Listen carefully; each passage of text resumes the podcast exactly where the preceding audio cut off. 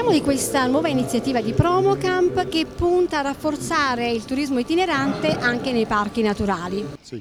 Ma posso dire solo uh, un aggettivo, soddisfatto, soddisfatto perché eh, parecchie idee, ma soprattutto volontà di portare avanti questo tipo di discorso, ma non solo a livelli eh, privati o direttamente interessati, ma anche dalle associazioni che da tempo cerchiamo di questa coesione, questa unità e sembra emergere questa possibilità e questo è molto soddisfacente.